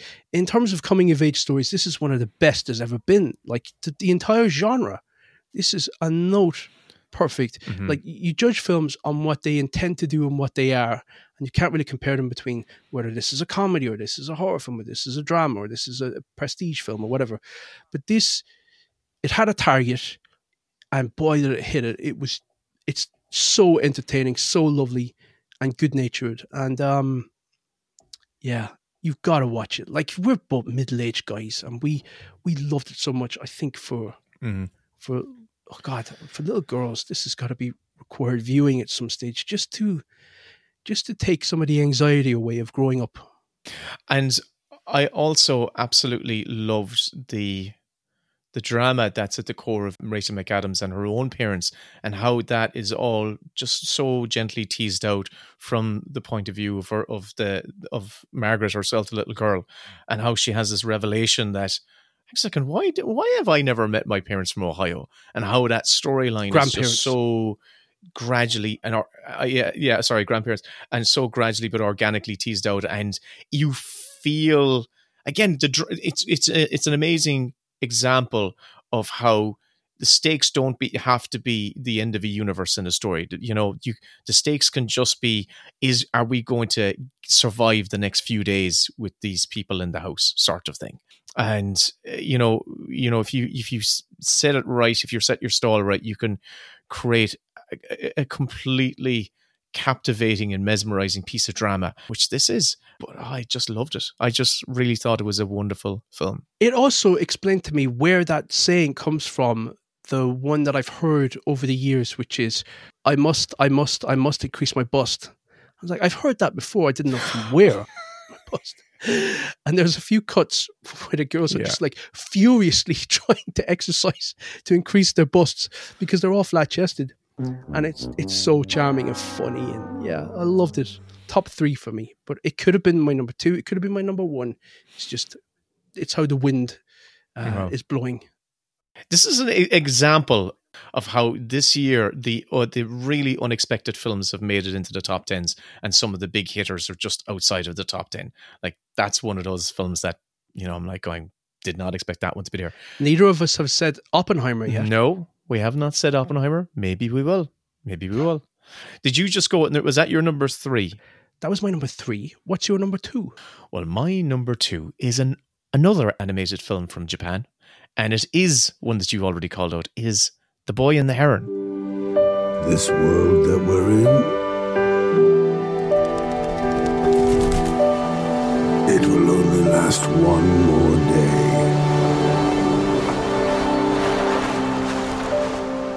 Have you seen this? Yes, I have. I thought it was okay. It didn't make my top 20, but, you know, I've not seen it. Of course, I've not seen it. I'm not in the academy. Okay. So I don't have access to that screener. Tell me, Okay. Will, why is this your number two film of the year? A lot of animated films on your list. Well, uh, I think I just two. I have two animated films in my list. So um, Two too many. Yeah, listen, I'll, I'm surprised I don't have a documentary on there as well. Two too many. Um, it, this is supposedly Hayao Miyazaki's final final film, and I've counted them. He has retired seven times. He has said he's going to retire seven times, and he's always come back to make another one. So I'll believe it when I see it. It sounds like us in the podcast. yeah. What, do you know what I loved about the release of this film is that they didn't there was there was no build up to the release of this film. They just said th- there was just an announcement that the new Miyazaki Studio Ghibli movie is going to be out this Friday. There was no trailer, there was no plot description, there was no synopsis, and it just released into cinemas. And now it has been released in the US and it has made a shit ton of money. I don't know how much it's made. and Maybe it's made a hundred million, an absolute shit ton of money. And this is a Japanese animated 2D movie, which is brilliant. To give you a, a very brief synopsis of what this is about, it's set during the Second World War. It is, uh, and it centers on a character, a young boy called Mahito, and he's haunted by his mother's tragic death as a result of the bombing that's happening in Tokyo. He's relocated to a, a lovely, serene rural home with his new stepmother, and she's a woman who bears a kind of a striking resemblance to his own mother. So as he's in this new place, which you know they have assistants and and uh, his dad's working in a factory, or I think his dad's running a factory nearby and stuff like that. He's exploring his new world, and things get even stranger when this weird gray heron makes persistent appearances around the place, and it begins speaking to him, and the gray heron call, actually tells him that he is a long-awaited one, and poor Mahito is pulled in again into this fantastical world, much like Spirited Away, where he's pulled into this other world where he meets fantastical creatures in amazing scenes. It's really ultimately much like Spirited Away and all these other films. They're deeply intimate.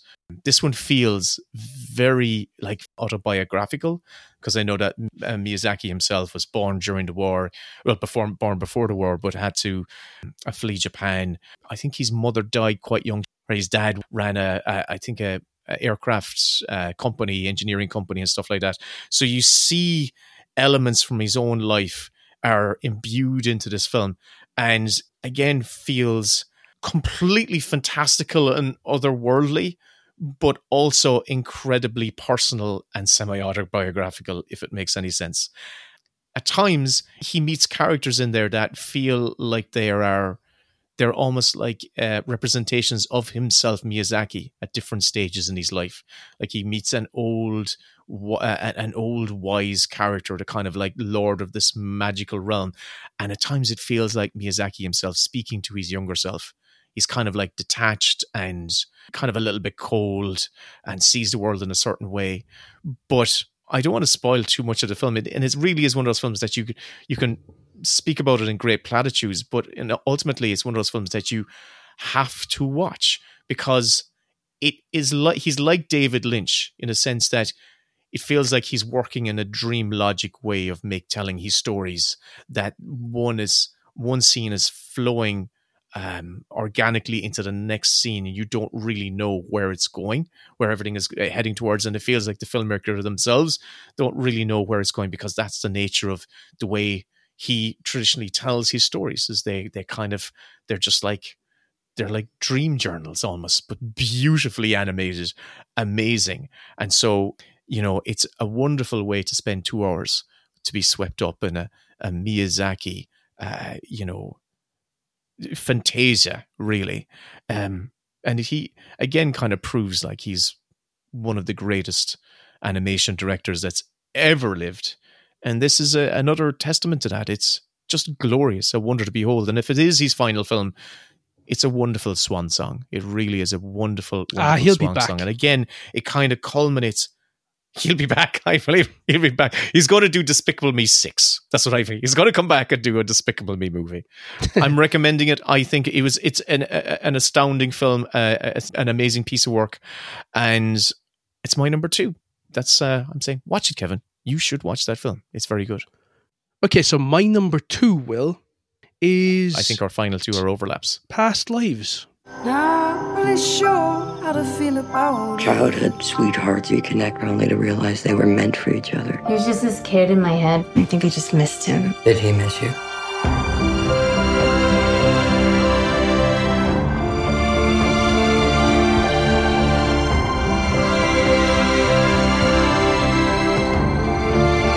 This is my life. This is where I'm supposed to be. Want you to stay. Which is my number three. Number three. We're very Number close three. this year. It's it's only the ones that Yes. I've seen that you haven't seen and that you've seen that I haven't seen where we have differences. We're very similar in terms of our list.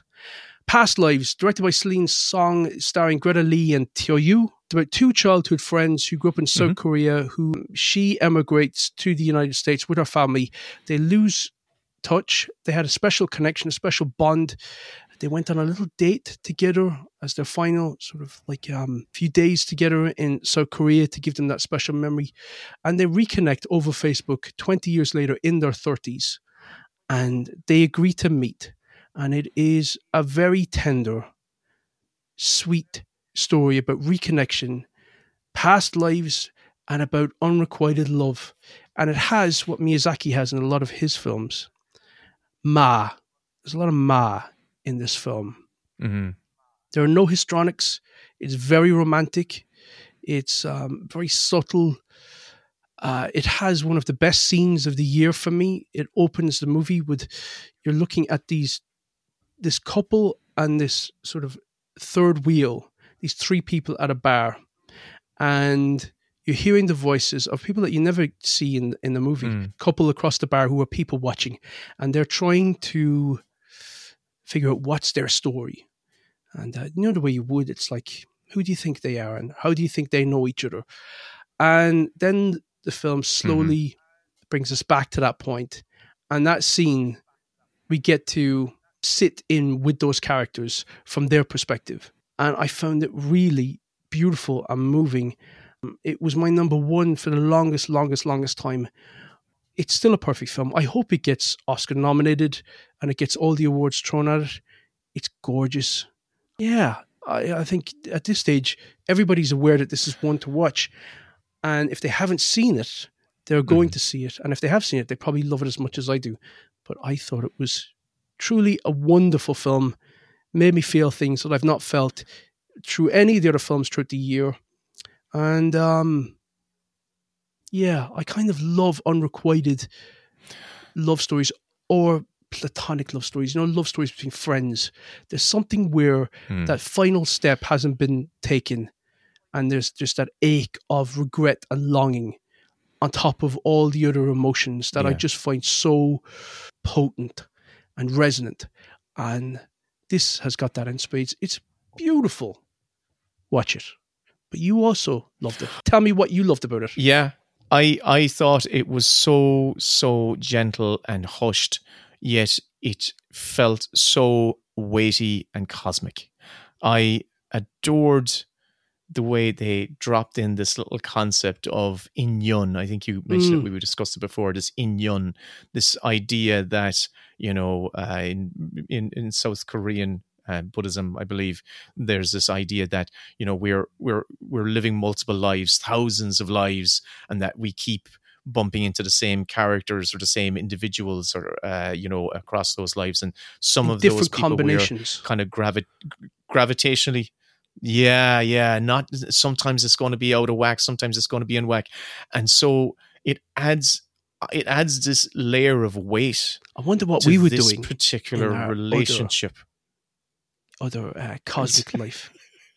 We were probably rival Formula One drivers.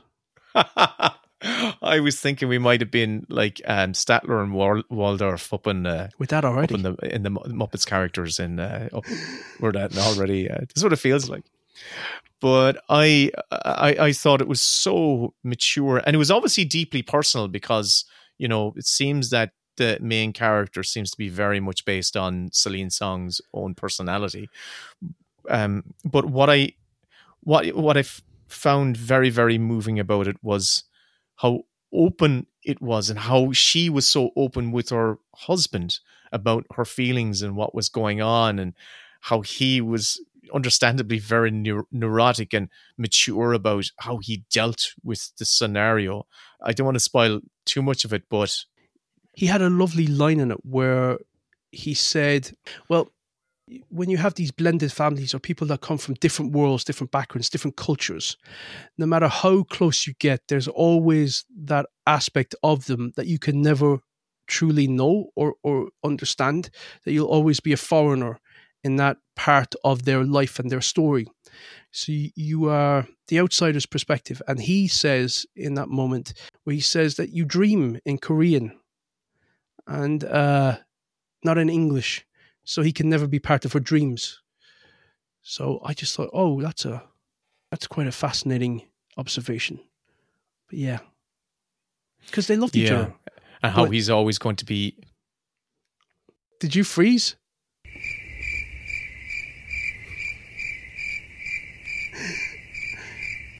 What happened there? Oh, I got to let that. Thank you.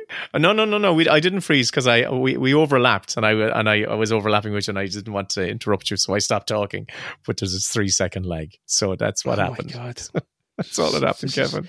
Sabotage, Will. This Um, yeah, I again. agree with you. Listen, ah, listen. Don't worry about it. Um, I- I've too late It was past lives. My number three. Uh, my number three, your number two. We are so in lockstep with this, and I am curious. This brings us to my number one and your response. number one, and I am wondering if we have the same number one. So I'm going to. What I'm going to do is I'm going to If we don't, we're going to fight. we are going to fight. What I'm going to do is, right, I'm going to count us in from three, right? And we're going to lean, lean into the humor that we're out of sync, okay? And I'm going to, we're going to say our But number you know what's one going to happen titles uh, is that on the actual recording, it's probably going to be that we're in sync. So the recording is We're probably going to be married up, and it's just in the actual like Zoom that we're on Yeah. that we're wildly out of sync from Yeah. So yeah, it's crazy. Look, I, okay, let's look at it. Let's think, try. To, go on. Why the fuck are we talking over each other through the whole fucking thing? And it's like, oh, because no, we're in sync. But anyway, No, we're on, in tell sync. me. Yeah, yeah. Yeah. Ba, okay, ba, ba. I want us to go to three, two, one. Okay, I was thinking the same thing. Three, two, one. Right? Okay, three, and we're going to say three, two, one, and name our number one film. Okay, ready? Okay. Yeah. Three, Three, two, two, one. one. The holdovers. The holdovers. How come you would? Are you? Have you been? Have you been pretending to be out of sync this whole time? How come we were able to talk in sync? Oh yeah, I did.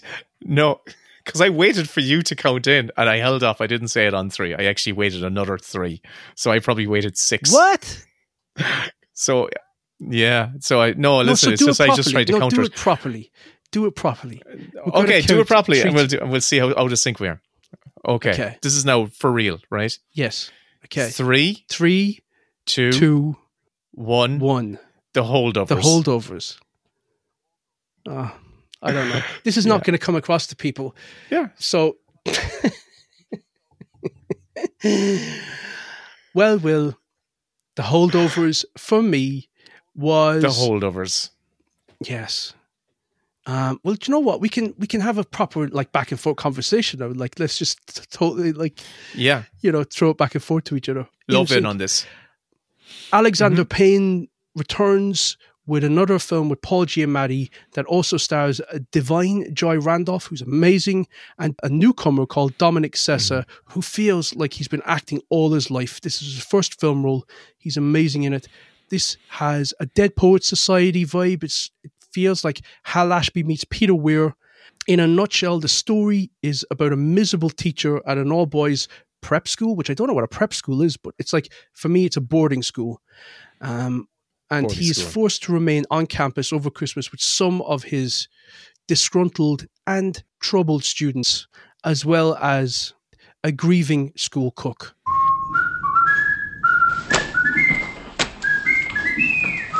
Sir, I don't understand. That's glaringly apparent. I can't fail this class. Oh, don't sell yourself short, Mr. Kountze. I truly believe that you can.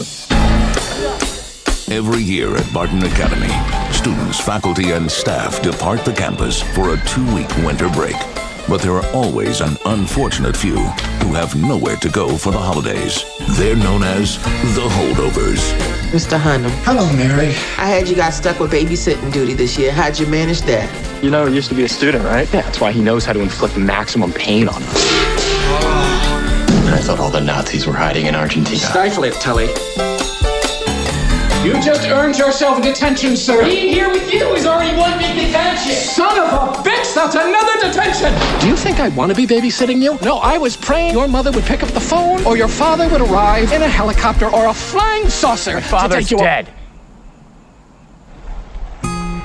You don't tell a boy that's been left behind at Christmas that nobody wants him? What's wrong with you?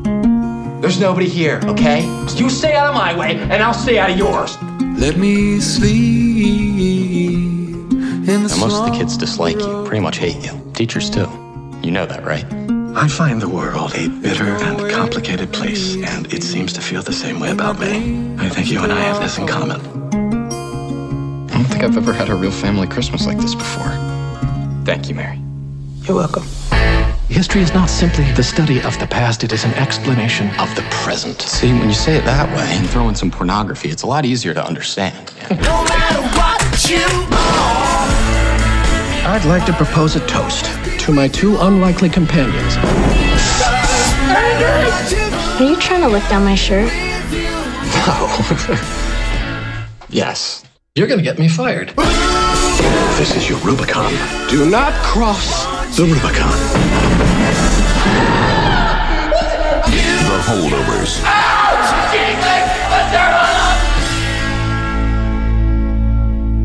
It's a Christmas film. It's devoid of sentiment, but by God, I was in floods of tears by the end of it. I fucking loved it, and I know that of all the films that, that have been on my list, there are many that I'll treasure, but this is one that I know that I'm going to come back and watch again and again, and it might end up becoming uh, a film that is in heavy rotation each Christmas because it's gorgeous, Mhm. and it's gorgeous in a way where it feels unsentimental. Perfect film came from out of nowhere to me, and I Yeah. loved it. Listen, I obviously I've it at number one on my list as well. Has that happened before? Where we've both had the same number one. No, but when I first encountered this film was in in Santa Monica, where I watched Oppenheimer in this amazing screen. This the trailer for this film played ahead of Oppenheimer, and it Oh, caught my attention because the trailer was shot on. Uh, it was the whole thing pre- was presented like a 1970s movie. And Right. it had a grainy film effect to it. It had a rough edit. It had a rough kind of like jarring kind of like soundtrack and stuff like that.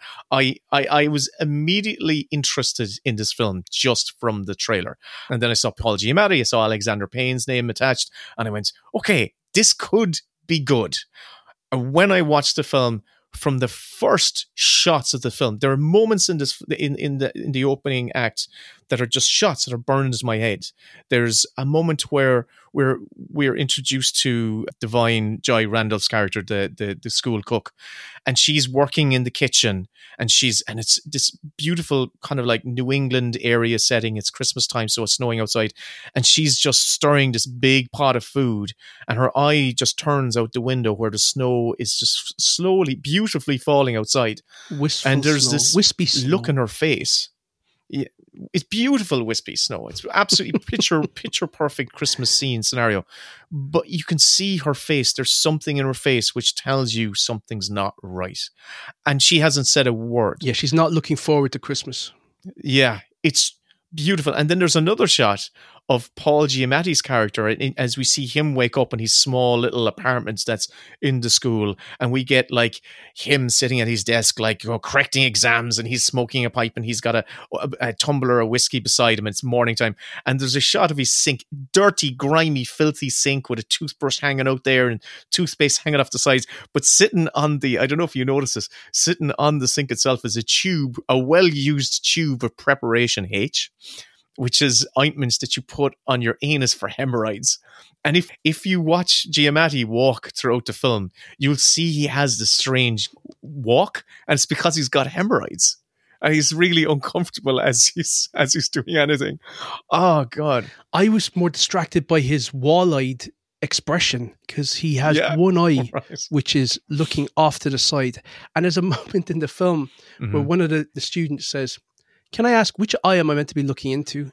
And he says, um, Yeah, I, I I can't remember if he says it's the left one or something like that, but they flip the wall-eyed eye. Yes. So it's like the opposite eye, but it's it's a tiny little detail in the film, but he's very easy to dislike character because they've made him uglier than he than Paul Giamatti is, and they've given him this real miserable, cantankerous spirit where life has kicked him in the balls, and he's taking it out on everybody else. But by God, it goes places. And again, it, it broken people over Christmas, trying to find a Yeah. little bit of joy. Beautiful film.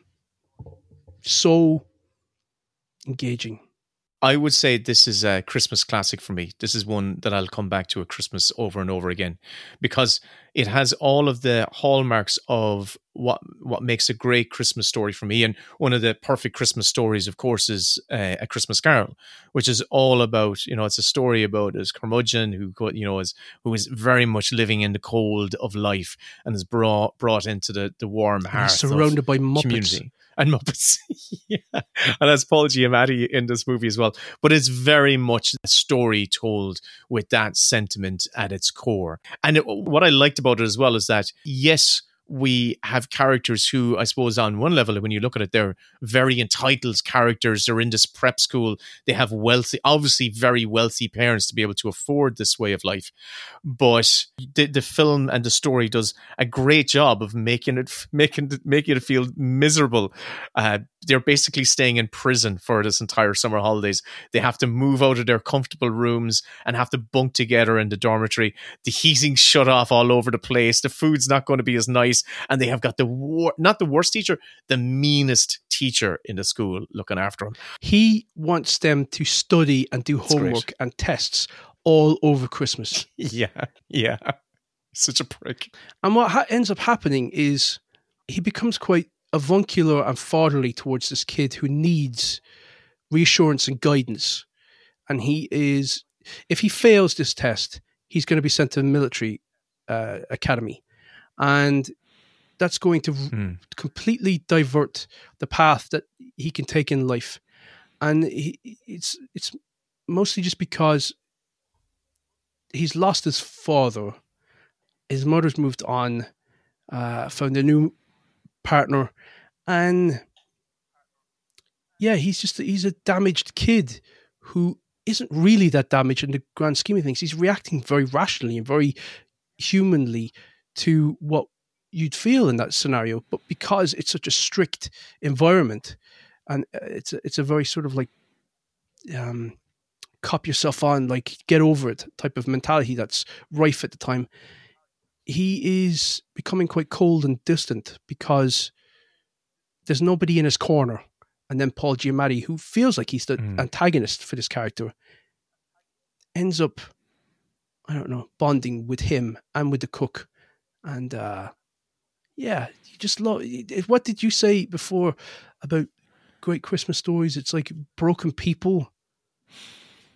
Something you, you said something about how it's about broken people. Yeah, it's a, it's about characters who are uh, uh, when we meet them, they're they are out in the cold, they are lost, they're out in the, the dead of winter, cold. out in the frost and the cold and the snow. And it, the the best of these stories are ones where we see those characters be brought in or find their way into the warmth and the hearth and community. Yes. And that really is what you know this this does. And I am looking forward to. I really want to watch that. This is so. I want to watch this film as, as soon as possible again. That's how I feel after having just watched it last week for the first time or whenever it was. So um, Did you cry at the end?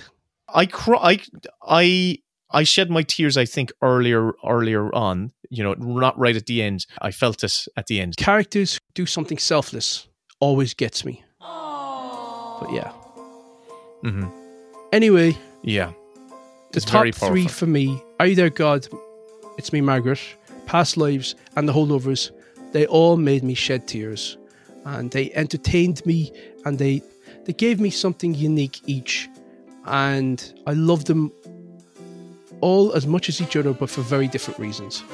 So my top three could almost be my joint number one between those three films. Yeah, my top five are my special ones. Are you there? Are you there, God? It's me, Margaret. Sesame, Past Lives, The Boy and the Heron, and The Holdovers. I absolutely. See, I haven't seen the other two that, that are on your top five list, so maybe they'd be on mine as well. But Yeah. I don't know. We'll have to come back on in a mini bits and see when I finally get round to them. But Will, yes, that's our top ten list. Yes. It's been surprisingly for me a very strong year.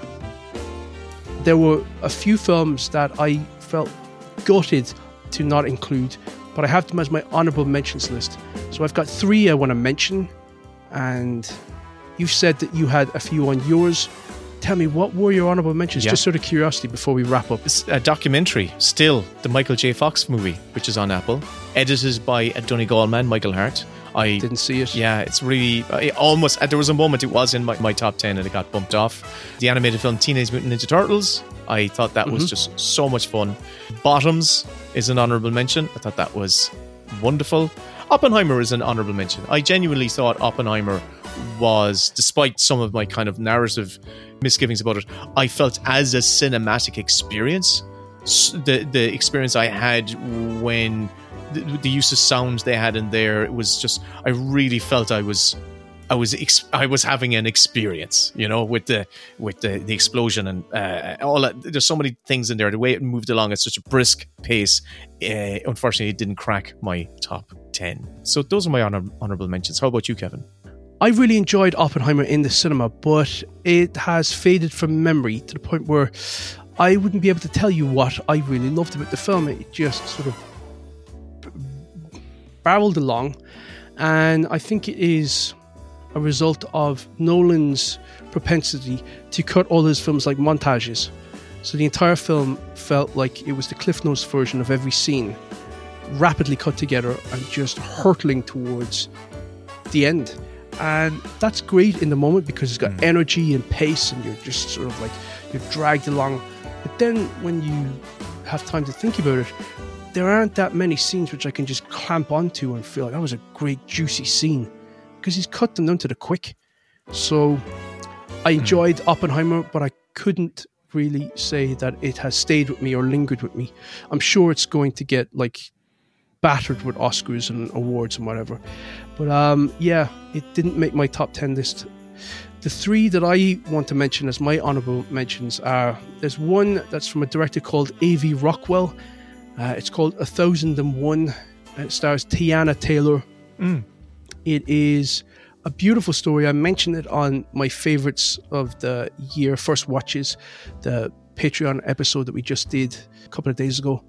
It is the story of a young woman who gets out of jail and she's reunited with her little boy who is in foster care and she decides upon learning that he is in he's not being cared for properly that she's going to take him away from that situation. And so she abducts him and changes his identity gets sort of falsified documents uh, social security number changes his name enrolls him in school and sort of sorts her life out gets on the straight and narrow she en- enters into a relationship with a, a guy who's also fallen afoul of the police in the past and you know there's slight tension to that. But this kid is a bit of a genius. He's got an aptitude for great things in life. But because his identity's been switched um, that when he comes to an age where he needs to apply for jobs or he needs to enroll in college then the truth is going to come out. And there are a lot of secrets that that are exposed. Um, it spans this little boy's life from when he's a kid to when he's you know about to graduate high school and go to college. It's really well made. It looks like a Safdie brothers film. If they had directed it i think everybody would be aware of it and they'd be talking about it. She's fantastic teyana taylor. The film is brilliant and the ending really ripped the heart out of me. It's fantastic. It's one that you've got to see and my other two one everybody's probably seen. It's the killer the david fincher film with michael fassbender. I loved it. I, I mm. watched it twice. I didn't mention it because it just feels a little slight but it was a brilliant film. It did exactly what it was meant to do and you know, it, it was one of the most enjoyable films of the year. So it's one of my honorable mentions. And the last one is one that I don't think anybody has seen, and it stars Sydney Sweeney and it's directed by Tina Satter, and it's called Reality, and it's about reality winner, the whistleblower in the United States who passed on information to the media that Russia interfered with the US presidential election that put Trump in office. And it's a real time story. Wow. She's coming home from work one day, and the FBI turn up uh, on her doorstep. And for the next 90 minutes, you see her try to hold her resolve and her nerve as her entire world crashes down. And all of the dialogue is taken, well, huge chunks of it are taken from the recordings of the interrogation that happens while they're, they're ripping her house out and they're asking her questions and they're pinning her down. They know that she's done this and they're trying to pin her down. And Sydney Sweeney, I think, has become famous recently uh, over the last few years for Euphoria, but also for being a very beautiful looking woman.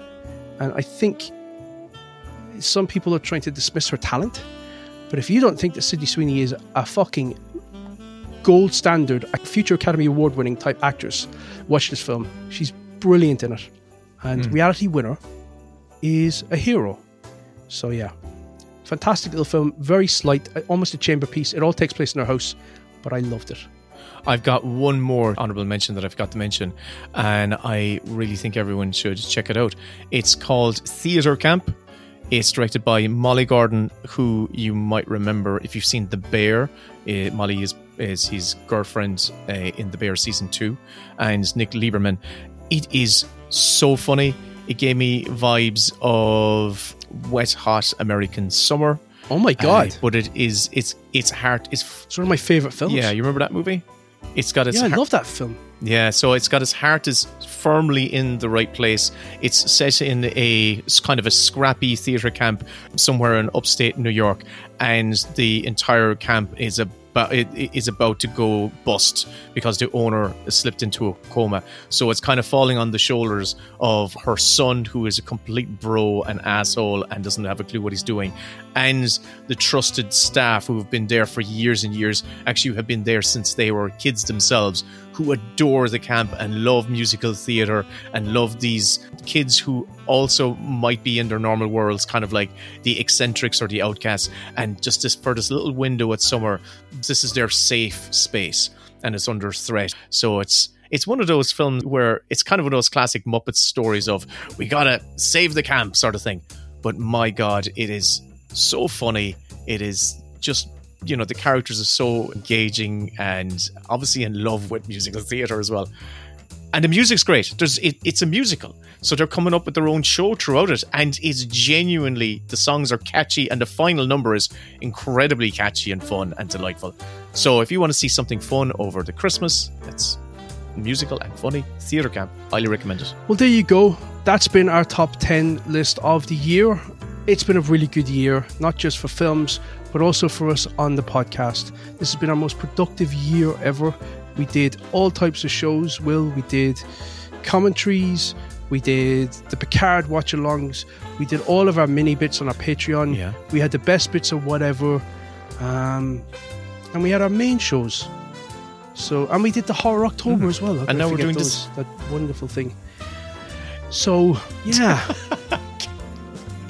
so, um, oh yeah it was a wonderful year a wonderful year so I just want to say, for everybody that's listening, I hope you have a great Christmas and a wonderful New Year. Thank you for listening to us throughout the year. It uh, really means a lot to us to have people out there that are enjoying the show and, and engaging with us about it. Yeah, I love doing this podcast. Would you, Will, when we're in sync and not like on a delay? Same. But for now, for me anyway, I just want to say thank you for listening to us and thank you too, Will. Thank you, Kevin. It's great doing the show, and it's great to be able to get on here and talk about films and share our passion with the world. So, I'm looking forward the to world. next year. I wish it was the world. We've got one listener in, in Azerbaijan. Do we? Well, there you go. So, thank Yeah. you for listening. We're back in the new year. Uh, come visit our Patreon. There's so many bonus episodes over there. we just did our favorites of the year, which is our first watches, where we talked about all the films that we saw that we loved that came out before we were born or that we didn't catch at the time of release. And um, yeah, we may as well play it us out now. A little recap nice. of our highlights of the year. I looking forward to Happy Christmas. Happy Christmas, Kevin. Happy Christmas, everyone. I've been watching your face, and there's whatever's happening with the whatever's happening with the pixelation. It turned your face into you remember Mask with uh, Cher. Your face just your nose went like this, and your eyes, and your face was it looked like Mask. Was, And you know, you look like the guy in. Robocop who got the vat of acid that was poured over him. That's how you look. Kill me. Very good. Happy New Year, Will. Kevin! What are you laughing at? Your voice. I'm fucking. I'm exhausted. I'm after sleeping it in for this recording. Have you seen my dog? Choose Irish shite. Did you ever encounter magic in real life? It was March 3rd, 2021. We had the magic. It's a deep cut. How are you, Kevin? I'm grand. It's good to be sitting here in front of a microphone, looking at your delightful face. Hello, Kevin. How's it going there? It's me, Deep Toad. He's my favourite. Are you saying we're in an alternate timeline, Podbot? Is that what's going on? That's exactly what I'm saying. What does that mean? Golden fleeces.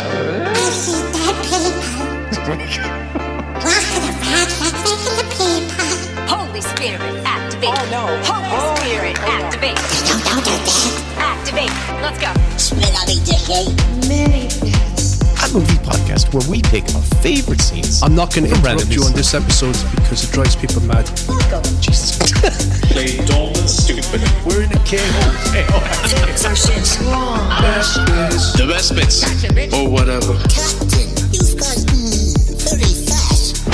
Does your ass smell? With two boxes of wine and a crime. Have some toast. Take, get your brain juice, bitch, and unleash your inner maniac. Call me a roid. Sure, Jan. Your own cassette. That's brilliant. That's brilliant. I thought, fuck, this is Ireland for you. Punch up, all right. I am punching up. You're the one with the bat. You could at least move it off camera. I'm a big fan, you know, I do listen to your dulcet tones regularly. You and Kevin, it's lovely. yeah. But to ask who your favourite is.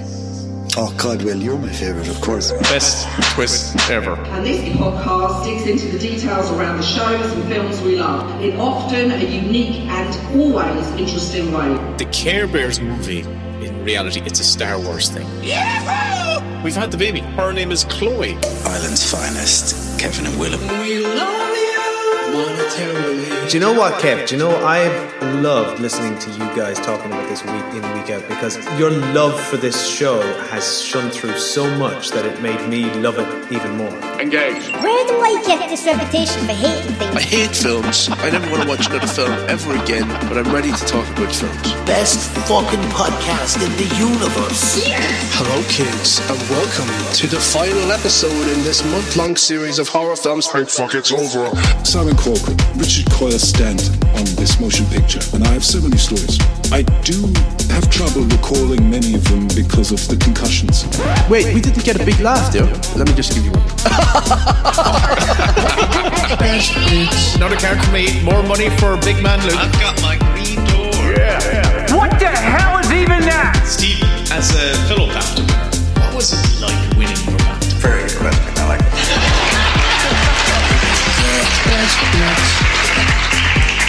Isle of Jaws. Thanks. Homie, take it easy. You're gonna blow my back out. It is like she's. Chocolate, chocolate.